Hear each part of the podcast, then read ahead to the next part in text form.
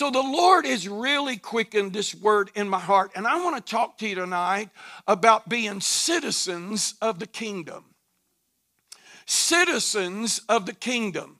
And I pray that you'll have an open heart and an open mind. I'm probably not going to share anything that you don't know, but maybe challenge your heart just a little bit to, to step up and pursue more of the Lord than you ever have uh, uh, before.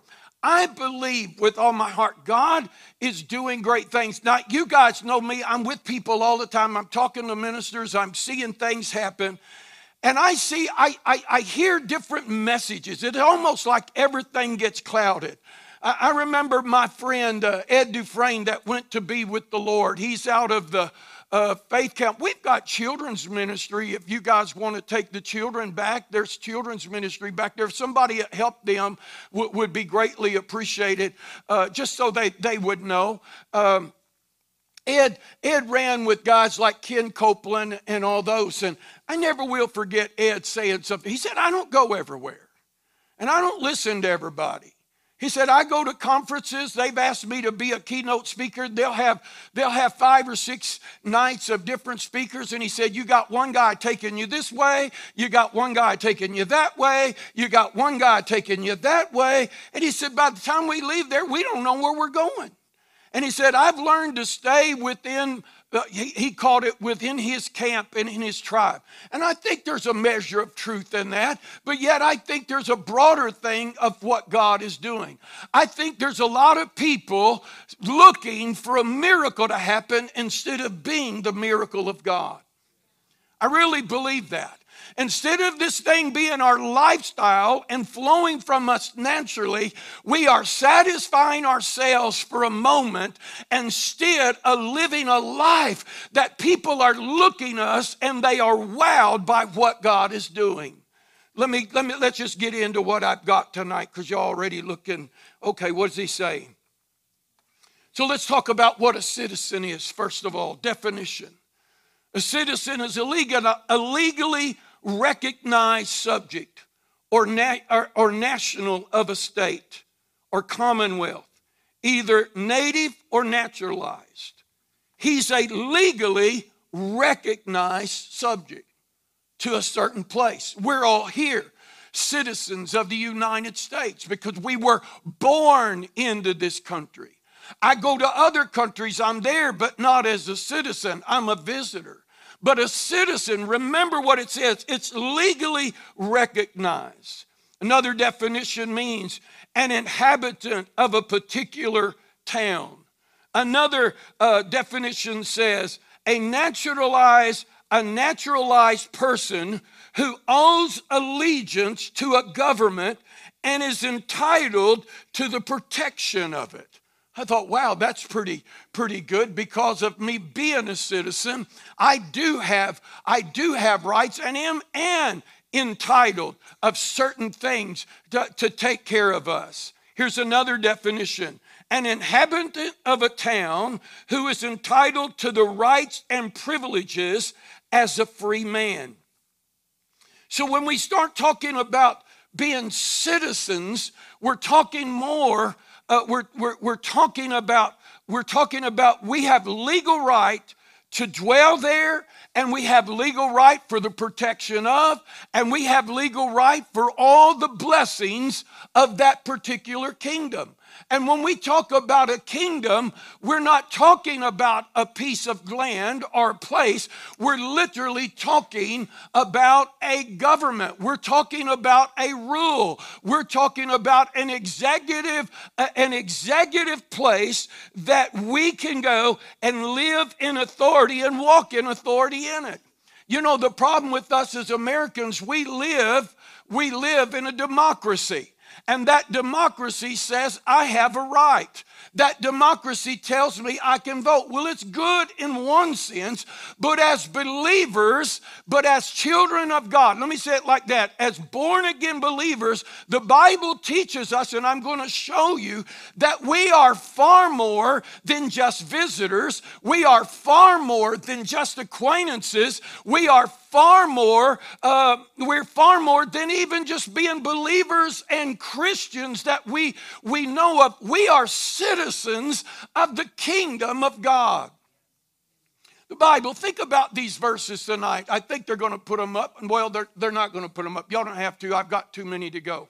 First Peter chapter 2 verse 9 says this. Y'all know this verse. But you are a chosen generation, a royal priesthood, a holy nation, a peculiar people. Isn't that what the Bible said? I didn't turn there. I just thought I could quote that, but I, I just want to make sure that I'm saying that right because I want you to see what the Bible says. Where's Peter at? He's in, he's in, the, he's in the New Testament. There he is. He says, But you are a chosen generation, a royal priesthood. Now he's talking kingly. He's talking about that kingdom. And you are a holy nation, his own special people, that you may proclaim the praises of him who hath called you out of darkness into his marvelous light. Miss Judy, that's not something new.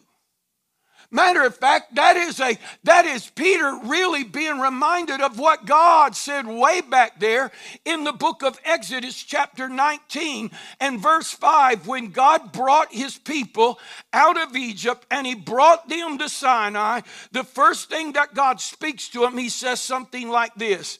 He says, Now therefore, if you will indeed obey my voice and keep my covenant, then you shall be a special treasure to me above all the people, for all the earth is mine. Now therefore, if you, and he said, and you shall be to me a kingdom of priests, a holy nation. And he said, These words you are to speak to the children of Israel. He said, You are a citizen of another world. We are in this world, but we are not of it. We're of the kingdom, we're of the provision of God. Matter of fact, let's go to Ephesians chapter 2 and verse 19. The Bible says, uh, declares this. I love the book of Ephesians. But in chapter 19, it says, Now therefore, you are no longer strangers and foreigners but you are fellow citizens with the saints and the members of the household of God. He said, We're more than just church members, we are people of God's kingdom.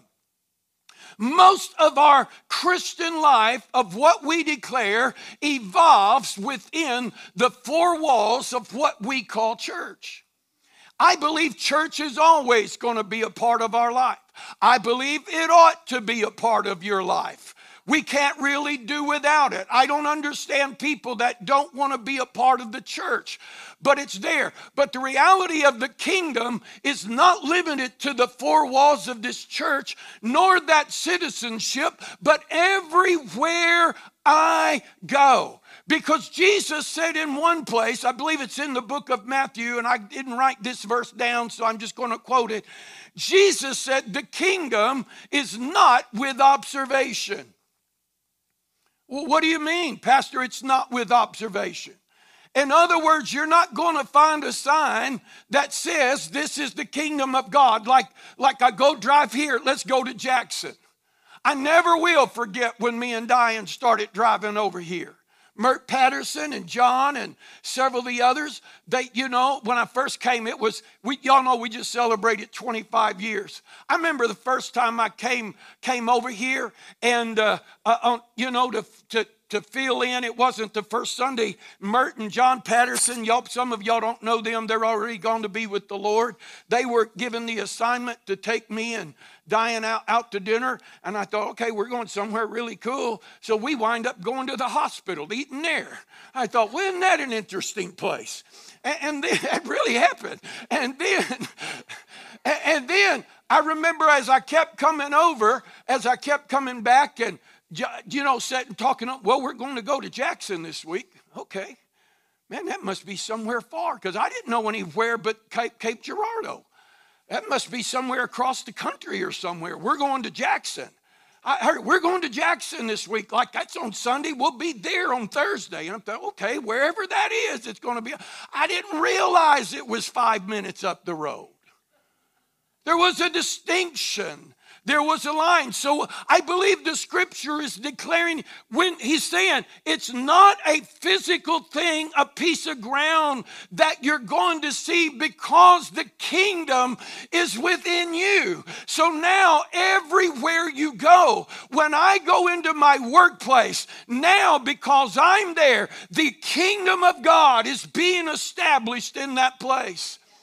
See, this is one of the things that you and I have really got to realize. We've got to step beyond being Christians. I'm going to show you some more about this in a moment. That when I go into a place, I am carrying the kingdom of God. And I, as an ambassador of heaven now, has been assigned to go in and bring a declaration and declare that now every demonic stronghold and whatever else is there is off limits. And I've got to begin to declare the rule and the life of God in that place. She said, she said there, he said, You're chosen for this. Now, can we believe that we can live a life in such a way that it brings an honor and a glory to God, not by anything we could do, but by just living the life? And I'm not talking about religion. I'm talking about living the life of the kingdom. Because Jesus said, You shine as lights. Remember what he said in 1 Peter 2 9. He said that we should show forth the praises of him. I believe we ought to look for miracles. I really believe that. But Isaiah said in Isaiah 8 18, I, you and this people, God has given to be for signs and wonders. So I want to tell you, I'm looking at signs and wonders right here in this room. And everybody you come in contact ought to be seeing something through your life that is pointing them to something greater than where they are and that will minister to the need of what they have. We're called to be signs and wonders just by the lifestyle that we live. That's why I'm going to take you more and I want to show you some things about that kingdom. Matter of fact, let me prove one of my favorite verses. I, have used this a lot in the last couple years Deuteronomy chapter 28. And, you know, that's that covenant blessing chapter where God said, If you obey me, if you follow my ways, and such as this, all of these blessings are gonna come on you and overtake you. But then he said this he goes in, blessed are you going to be in the city, blessed in the country, blessed in the fruit of your body. I mean, there wasn't one thing of them not blessed by God. Not one part of them was going to be able to be seen uh, or not seen that wasn't didn't have the hand of God upon them. Because God said, You may not be the greatest nation, you may not be the largest country, but I'm going to do something with you that's going to make all the nations around you jealous of you because of my hand upon on you. And you could read through all of those blessings, but I like verse 9 and 10, for he said, The Lord will establish you to a holy people to himself, just as he sworn to you, if you keep the commandments of the Lord your God and you walk in his ways. Look at here, here's the verse. Then all the people of the earth shall see that you are called by the name of the Lord. They'll see, they'll know you. They'll know you. Now, for the most part, I don't know if that's if that's visible in every one of us. I don't know if it is for me. I'm going to use a simple thing. A number of years ago, I remember pulling up to Walmart and I noticed this nice black Mercedes SUV pulling up. And it was nice. Tinted black glass, solid black car, black wheels. I mean, man, it got my attention. But what got my attention more than the car is the guy that got out of it. Because when he got out of it, he had on a black shirt and he had on black slacks and he had on black socks and he had on black shoes and he had a white collar right here. I knew there was no question who he was. Now, it's a simple illustration. But you know the reality? I shouldn't have to have a fish around my neck, a tattoo on my arm. I shouldn't have to pack this big Bible or this big thing around me declaring, hey, I'm a child of God. No, we, I believe we ought to be living in such a fashion, the kingdom manifesting through our lives in such a way that everybody, man, there's something different about you. It may not, I don't have to be weird, but I could just go into a place and sit down. And my presence ought to change the atmosphere that people know. Wait a minute, where are you from, Jack? We had a pastor friend in Paducah. He's a he's a rarity of God. There's a few guys like this I know. He walks in the room. Steve, Steve uh, Gallagher, walks in the room. I'm, I'm telling you, he's like a light bulb. Everything everything gravitates to him. He don't have to say a word. Shh, there he goes. I don't know what it was about. Maybe personality, maybe all this. He, you, you, know, he didn't do anything, you know, extravagant, but that's the way it was. But I believe as kingdom people, the more we understand about who we are and realize what is working, the power of God working inside of us, that's what ought to be happening when you walk in a room. Who is that? I remember a number of years ago getting to go to Busch Stadium on open day and President Bush walking out to throw the first pitch. And I never will forget it being about 10 rows off of third base. And, and when he walked out, he walked out, he had a bomber jacket on. You know, they announced the President of the United States, and this is the honest truth. The moment he began to walk out, tears began to flow. I don't know why. I just felt something. He's just a man like you and I, puts his breeches on just like you and I did. But there was something about the position of authority that he was stepping in that resonated in my heart, Miss Judy. And I began to, I, I mean, I, I was almost trying to cover myself up, thinking people are going to think I'm weird because I'm feeling that so strongly. But I really, truly believe, church, that's how they ought to be. Not seeing me, but seeing the Christ in us, the hope of glory. Let's go to Matthew 3. Are you okay? I'm not going to tell you I'm an expert on all of this. I'm pursuing to know more. But in Matthew chapter 3, it's interesting that the New Testament starts out, and everything about it, if you look at it through the eyes of the kingdom, everything in there is all about the kingdom of God manifesting in the earth. In Matthew chapter 3, verse 2, John the Baptist came preaching in the wilderness, saying, Repent, for the kingdom of heaven is at hand. Now, this is what John was saying it's coming, it's close. It's coming, it's close. And then he goes on to say, and there one, there's one that's going to come after me whose shoe latchets I'm not worthy to unloose. Because he's going to baptize you with the Holy Ghost and fire.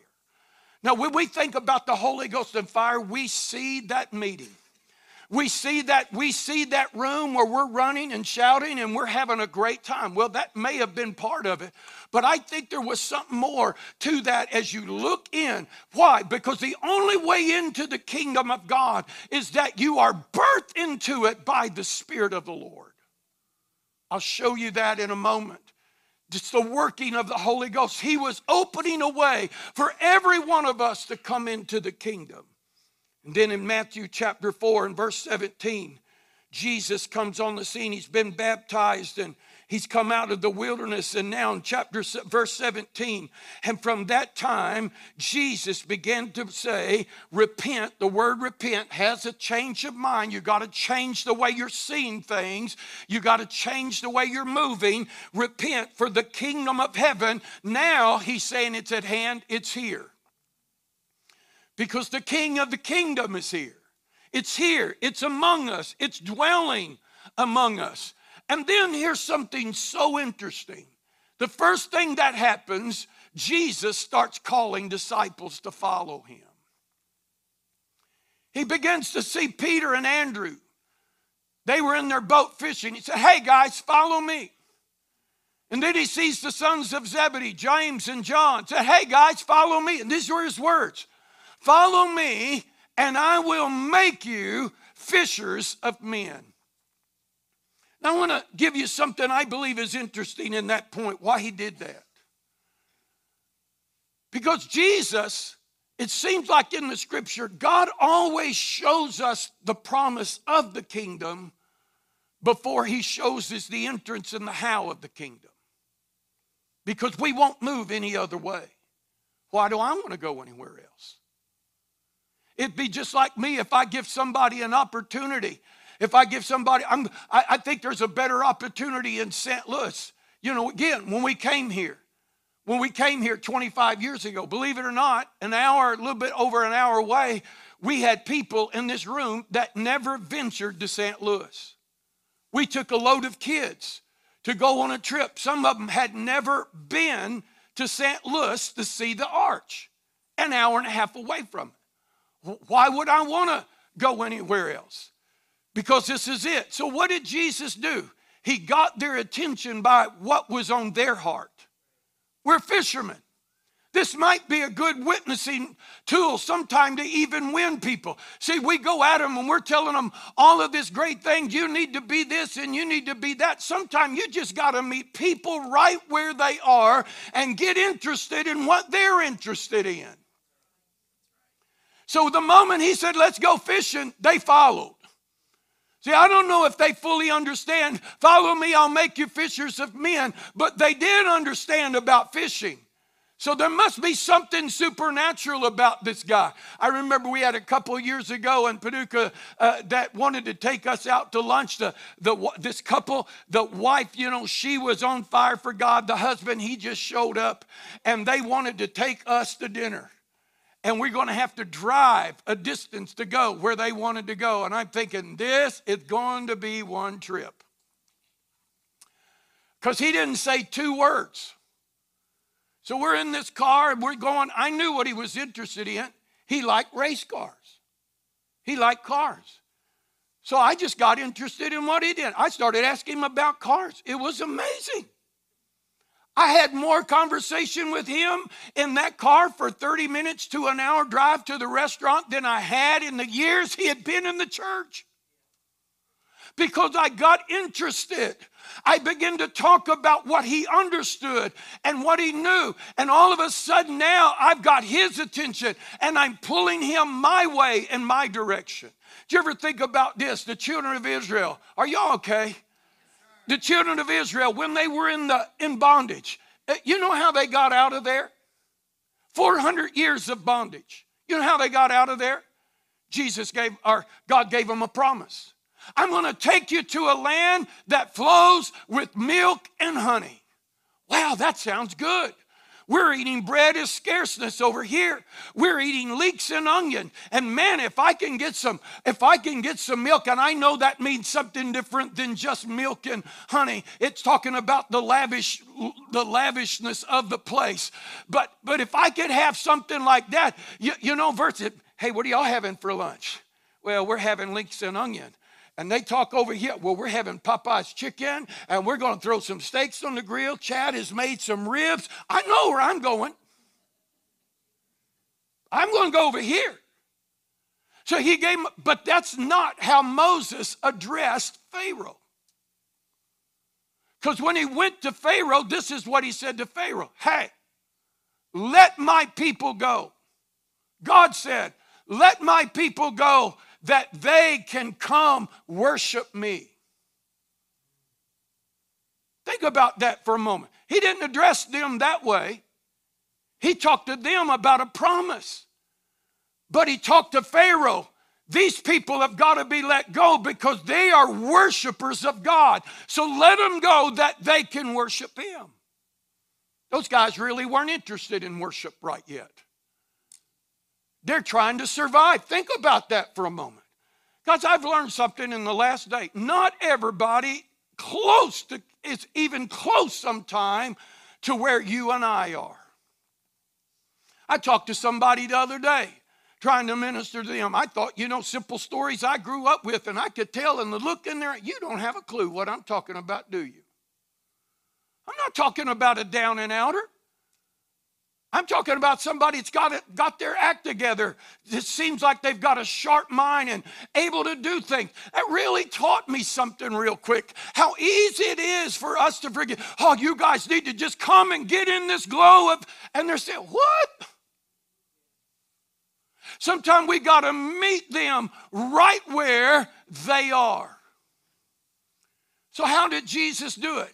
He said, Follow me, I'll make you fishers of men. Now let's go to the next part of, uh, of that verse. Let's go to verse 23. And Jesus went about all Galilee, teaching in their synagogues and preaching the gospel of the kingdom. What was his message? It was the king. Guys, there's a better life. And then he did something, and he healed all kinds of sickness and all kinds of disease. Here's something what you and I really need to get grasped. Now, most of us in this room probably already know this, but we need to grasp this. God's will is for every one of us to be well and whole. That's the will. If it wasn't, why did he heal those people?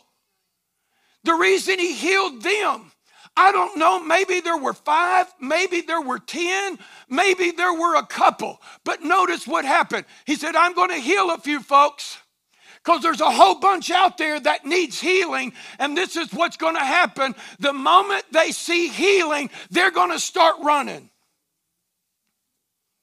I'm confident of this.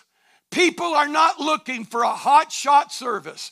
They're looking for some place to come and get their need met, whatever it might look like. They're desperate. They want somebody, something.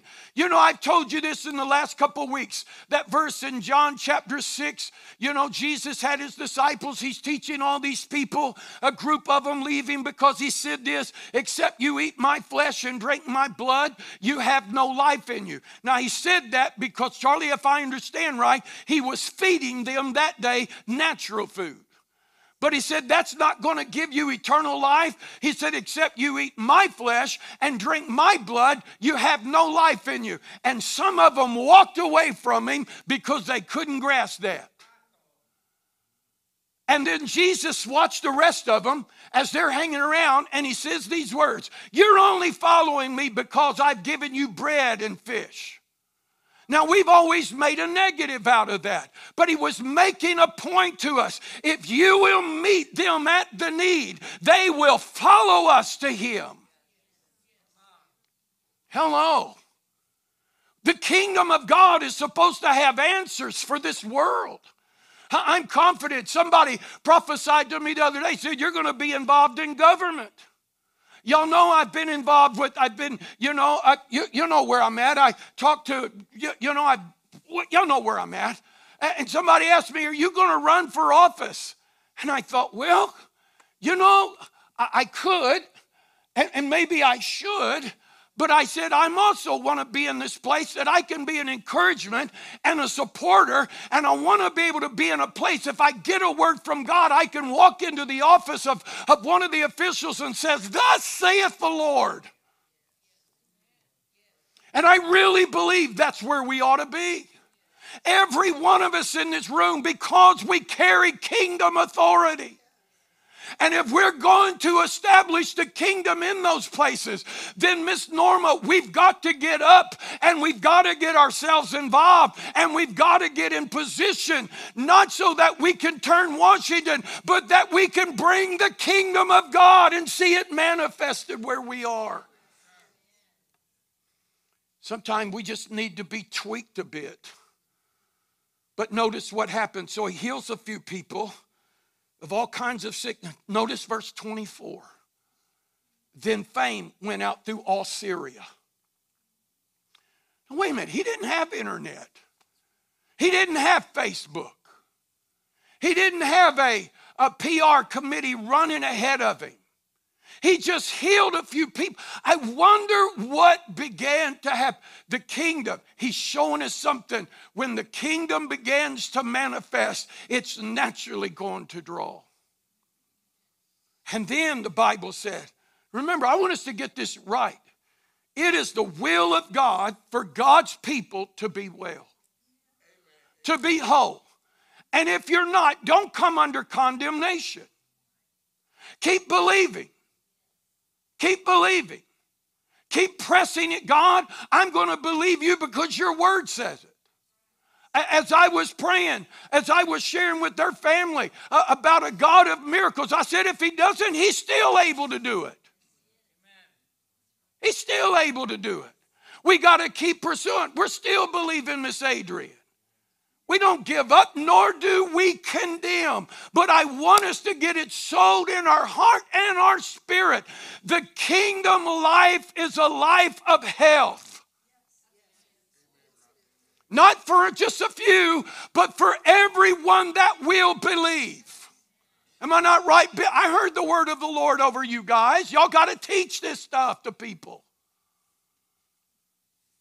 Because it is the will of God. Brother, Brother Hagin said, for when he God was moving him and showing him about healing, said he was sick in one meeting. Got there, he said, I couldn't hardly talk. Couldn't, didn't feel like it, but he said, I'm going to that meeting. And he said, I stood on the word that said, By the stripes of Jesus, I'm healed. And he said, God, you said I was healed. I'm not being healed, I am healed. So he started preaching, didn't even know if he'd had enough voice to be heard. And he just stood on that and he said, all of a sudden, that just totally left him. And God just kept doing things with his life. Look at your neighbors. It's the will of God for you to be well. We got to keep proclaiming it. We got to keep speaking it. That's a, oh, we got to keep going. Now, notice what else happened. His fame has gone out, people are coming.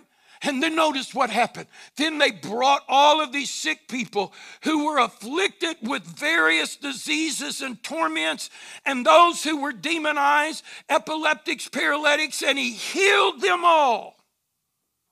He set them free. Now we got another point. Now we got it is not the will of God for any of us to be addicted to anything but Him no demonic stronghold of any kind over our lives. Do you notice we don't find in the scriptures, I'll be stand to be corrected so y'all can. I didn't find anywhere where God said, well, you know, it's not in the Bible that God delivers alcoholics and God delivers drug addicts. And, but he said he set these that were demon possessed free. So here's what he's actually saying I don't care if you're addicted to heroin, to meth, fentanyl, or whatever it is. You may be addicted to nicotine. It's the same spirit. As a matter of fact, we might as well break it down to this whatever we're addicted to. Addiction can, is a spirit that grips us. He didn't have to identify everything. So here's the will of God God wants all of His people free. Free. Look at your neighbor and say, wants you free. Free from fear. I'm not talking about just bad junk, you know, stuff that we would consider bad, but there's people, all of us have probably got things. I know you're holier than I am, but that's why I'm going to fast because there's some things need to be broken, this boy. I look at a donut and that thing talks to me.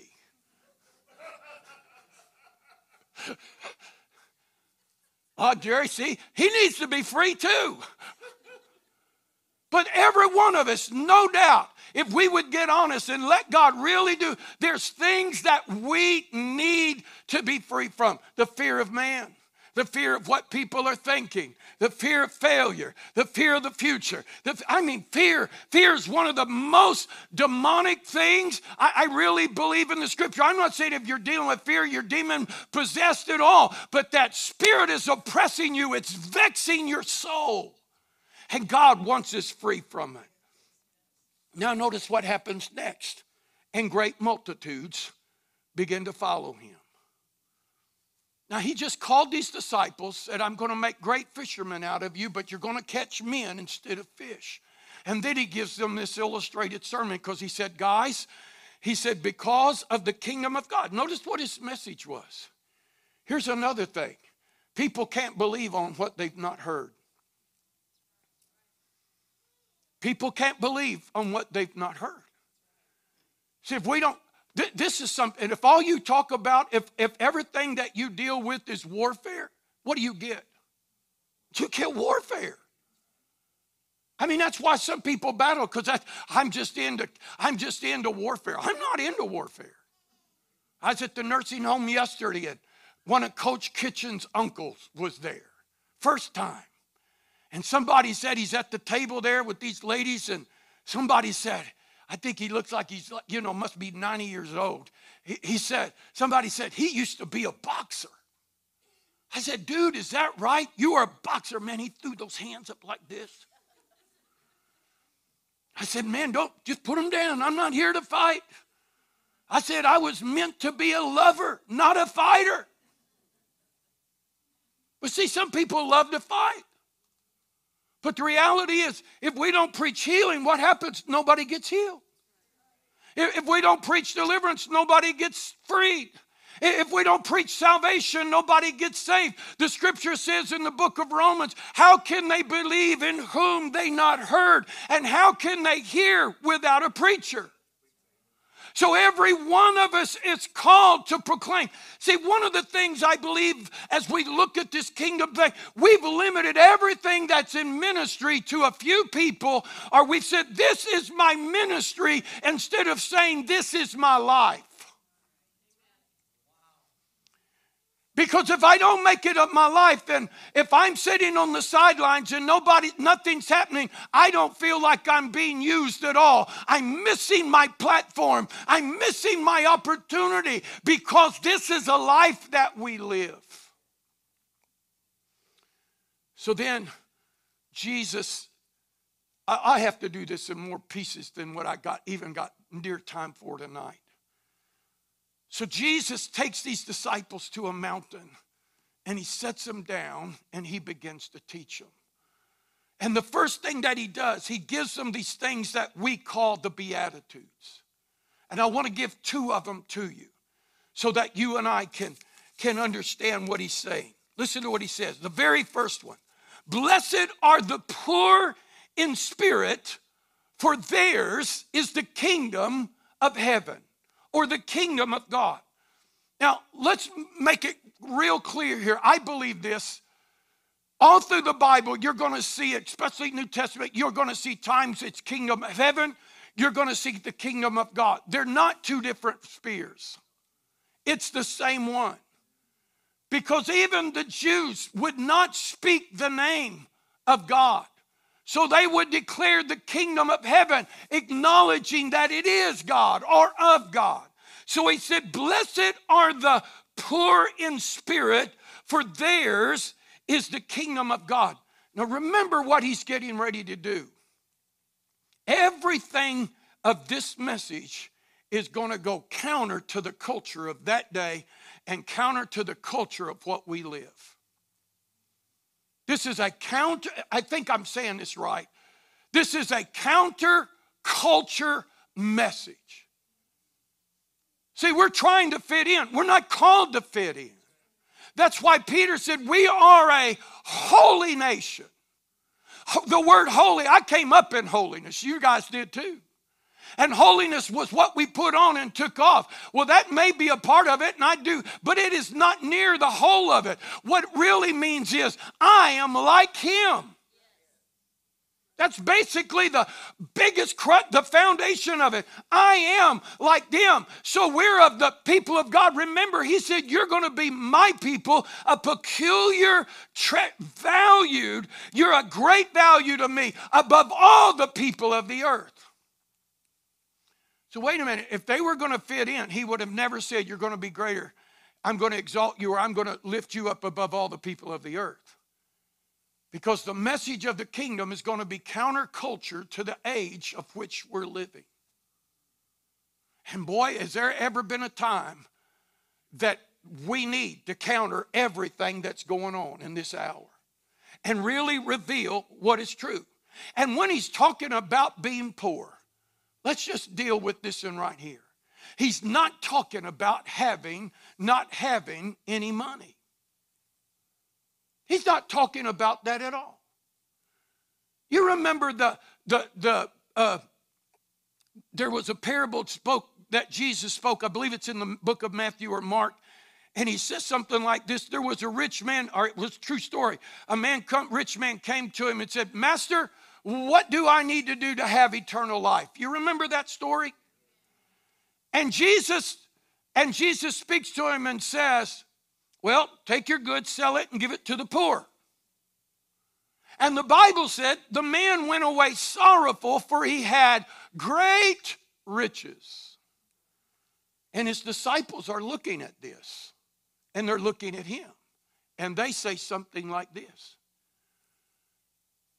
Or Jesus, let me say one more statement that Jesus said. Jesus said, How hard is it, or how difficult is it for a rich man to enter in to the kingdom of God? How difficult is it for a rich man? And then the disciples, remember those fishermen guys and those other guys, say something like this Well, then, Lord, which of us can be saved? So, what they were actually saying was, We've got wealth. Something we've got to, we've got to realize being poor isn't humble, being poor isn't the kingdom. Being poor isn't God because He says this I don't want you worrying about where you're going to eat, where you're going to sleep, what you're going to put on. In Matthew chapter 6, verse 33, He said, Seek first the kingdom of God, and all these things will be added unto you. He said, My kingdom has more than enough. But sometimes we give. We give we got this idea if I'm poor, I must be godly. That's a lie. We can't do what we need to do if we're poor. We need to be expecting God. I really believe it in this next season to walk in the fullness in every area of our life.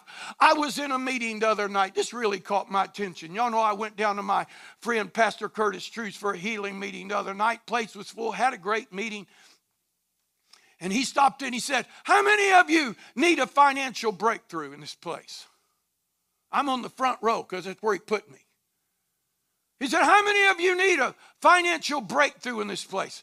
I promise you, 99%, if not 100%, of everybody in that room lifted their hand saying, I need more money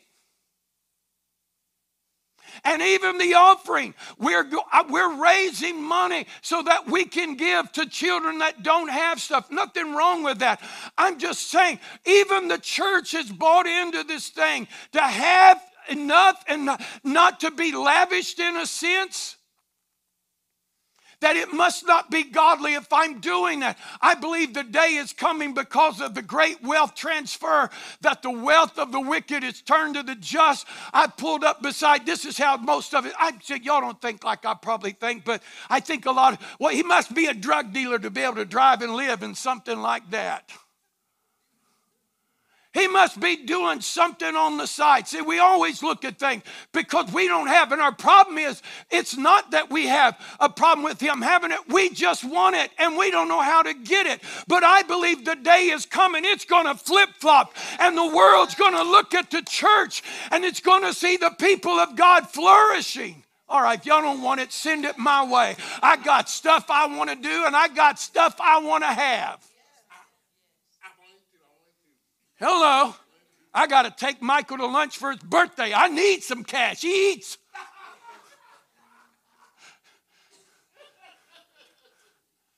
I'm serious. Think about that for a moment.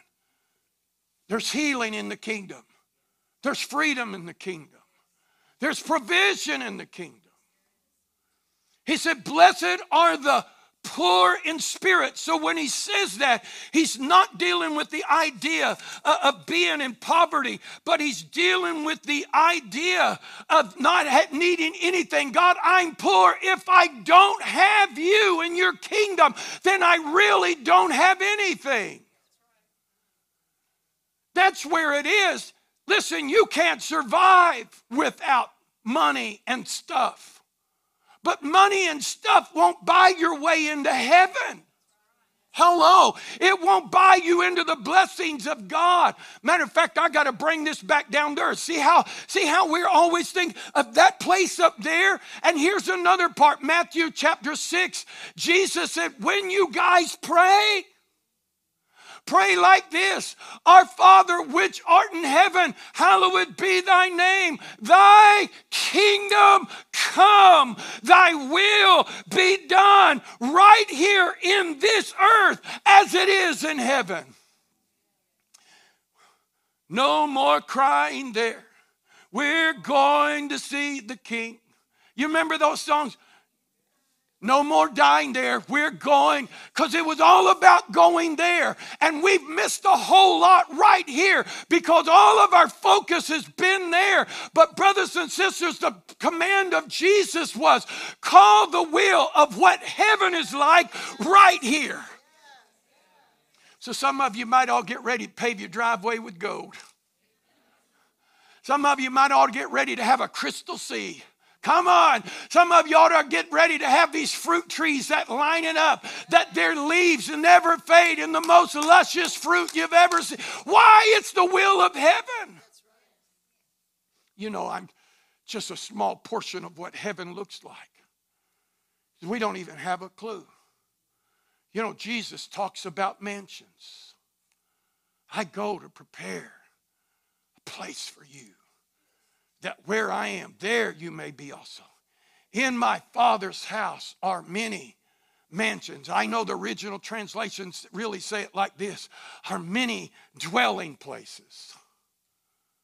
But man, I don't think, I don't think that heaven, I just want a shack on the backside of glory. I don't think it's like that. I, am not, listen, I'm not trying to bring condemnation on one person in this room. That's not the purpose. But the purpose for you and I is to see who we really are. We are citizens of heaven. We carry a greater authority than any authority in this earth. Somebody asked Rod Parsley years ago when I was running in that fellowship with them guys and he was real big at that time in the in the political scene i think uh, george w was running and he was pushing for the state of ohio he had all these politicians all these people coming into the church up there and man some of these guys were fantastic i mean they were they were i mean you, you would know all the names that were there. And somebody asked Brother Parsley, said, Why don't you run for office? He said, Why should I run for office? I sit in a higher authority than any of it. If we could really start executing the authority of who we really are, I got an idea, Miss Pam, our communities would be a lot different, that we could stop a lot of the nonsense, but we're not convinced yet of who we really, really are. I sat with somebody today that, that, that takes care of people at the hospital, told me, and I mean people with great need said something. He said, I've never seen such a time where I, people's identity don't have a clue of who they are is at work in the earth. From saved to non saved, of what is happening in people's life. She said, The blessed are the, are the pure. One of the translations says it like this. I wrote it down. Let me see if I can find it. Uh, it was a good, it was a good one. Where did I do with that? Oh, here it is. Right, there's another place that talked about blessed are those who hunger and thirst after righteousness, they will be filled. But basically, this is what he's saying Blessed are those who hunger more for spiritual things than material things. For here's what he was talking about for they will know the secrets of God. We're supposed to know. Matter of fact, I think sometimes I've even done it. Well, you know, we just prophesy in part. But wait a minute, if I've got the Holy Spirit, I may ought to be prophesying in all of it. Think about that. Just let that resonate in you. He said, Blessed are those who, and then, then verse 10, I gotta, I gotta get this jet down. Blessed are those who are persecuted for righteousness, for theirs is the kingdom of heaven. Blessed are those who are persecuted for righteousness' sake. Righteousness here is speaking more than just being right. It is speaking of more than just being right. It is speaking, rather, a complete orientation of the life uh, toward God and His will.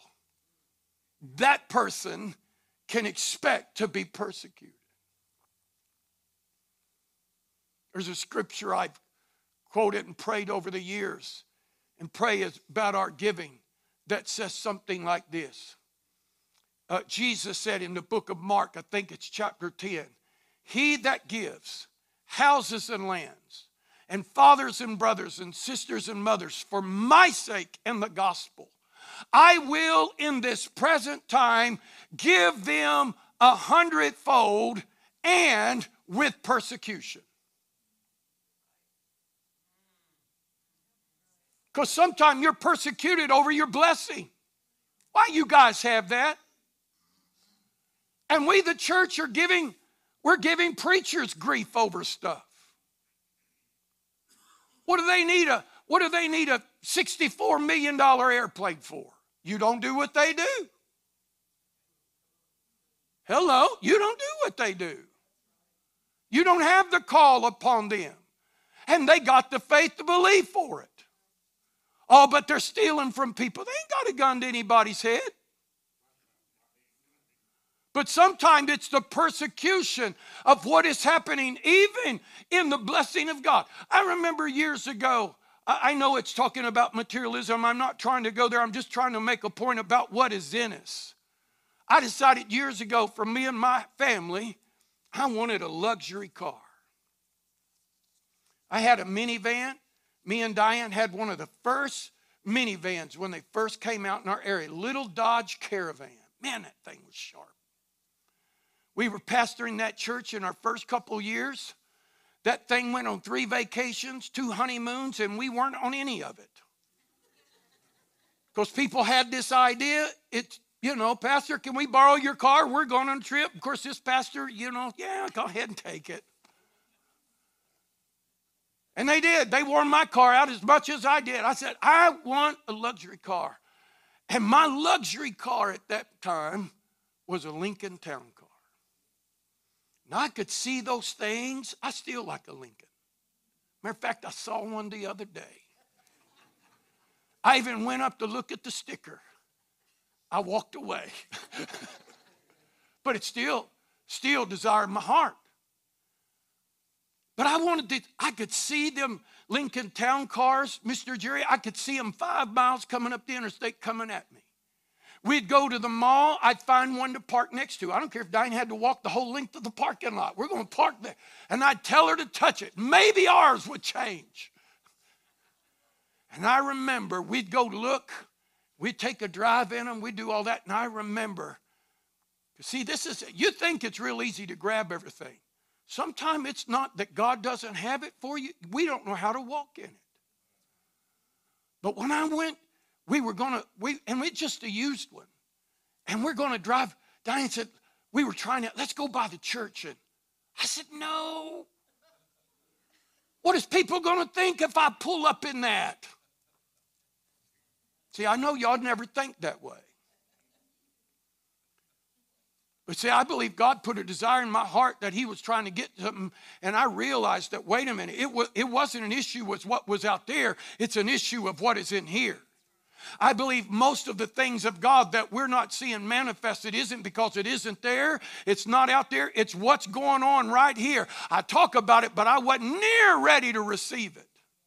What are people going to think if I get that automobile and I drive up in it? We didn't get a Lincoln for the first one. I got me a, Link, a Cadillac Sedan DeVille. Oh, that thing was pretty. It was red red leather. It had gray bottom on. Man, that thing was sharp. It was like two blocks long. I like big cars. Yeah, my daughter Stacy had to learn how to drive in that thing. I remember us pulling up. But see, I didn't realize what I opened up when I began to say, God, I want you to give me the desires of my heart, everybody in my church began to go to another place. And I never will forget when one of the poorest people in one of our people, I mean, they were, they, bless their heart, sweet as she could be, come from a home of great dysfunction, but she was serving God with everything she knew. She lived in the projects in a rough place. And she said, Pastor, we had that, we, and, and we were believing for a new house at that time and, and the Lord provided for us. And, and we're getting ready to get into the first house that we had ever owned. And, and she, she kept coming and said, Pastor, I can't wait for you to get that new house. I can't wait for you and Miss Diane to get in that house. I mean, if she said it once, she said it a, a hundred times. I finally had to stop and say, Mary, why do you keep telling me that? Because, Pastor, do you remember what happened? When you got that new car, everybody in the church began to get new cars. And I believe, Mary, I believe, Pastor, that when you get into that house, it's going to open up houses for people that had never been able to get one. And it did. And me and Diane had the privilege on a Sunday afternoon of going to a, a certain place in Paducah. And there we, we dedicated a brand new house and a brand new car that belonged to Mary. See, here's the deal. If you and I don't embrace the kingdom of God, how, how can even others walk into it? Damien was in town. I, I, I got to shut down. I can't, I'm, I'm not even a quarter through. Damien was in town helping uh, Chad back there with the little project, and, and we got to talking to him about Argentina. And he's touching the untouched people groups in Argentina. It's hard to imagine people that don't know Jesus have never heard the gospel. I said, Damien, what, what do they believe in? He said, they believe in Mother Earth. They believe in the power of the earth. And he said, we just go in and he said, God makes a way and we talk to him about Jesus. And uh, I said, how easy is it? And he made a statement to me. I knew, Miss Judy, you'll know this, that I knew. He said, You know how we get the villages? He said, I get the king. And he said, When I get the king, it opens the village. Now you remember, I got to close. I promise I'm closing. You remember what Paul said to the Philippian jailer? If you and your house can believe, if you can believe, that's how he said, if you can believe, then you and your house can be saved. I believe what he was saying to that jailer, just like God opened this door, you'll be the doorway to open it up to all of your family and all of your acquaintances. And I believe that is how the kingdom, if we will become citizens of the kingdom and really manifesting the kingdom of God, it opens up the doorway for our kids, for our families to walk through and to know Jesus. And I believe even our friends that are around us. I believe it's time for the kingdom of God to manifest. I told one of our people here the other day that uh, I'm glad that, what's y'all's name over there that just got married? Uh, Michael and Amanda. The McKnights are in the house again tonight. Thank God. But you know the world they come out of, they don't, they're not identifying there no more. They're a brand new family. God, they're brand new people.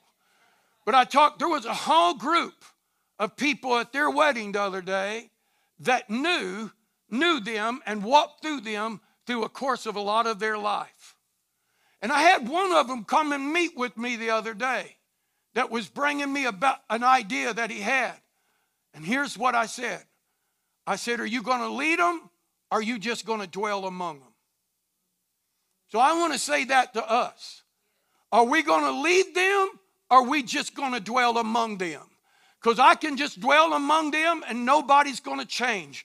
But if I can be a leader of them, then I can bring them out of that and see transformation. And that will move from one to another, to another, to another.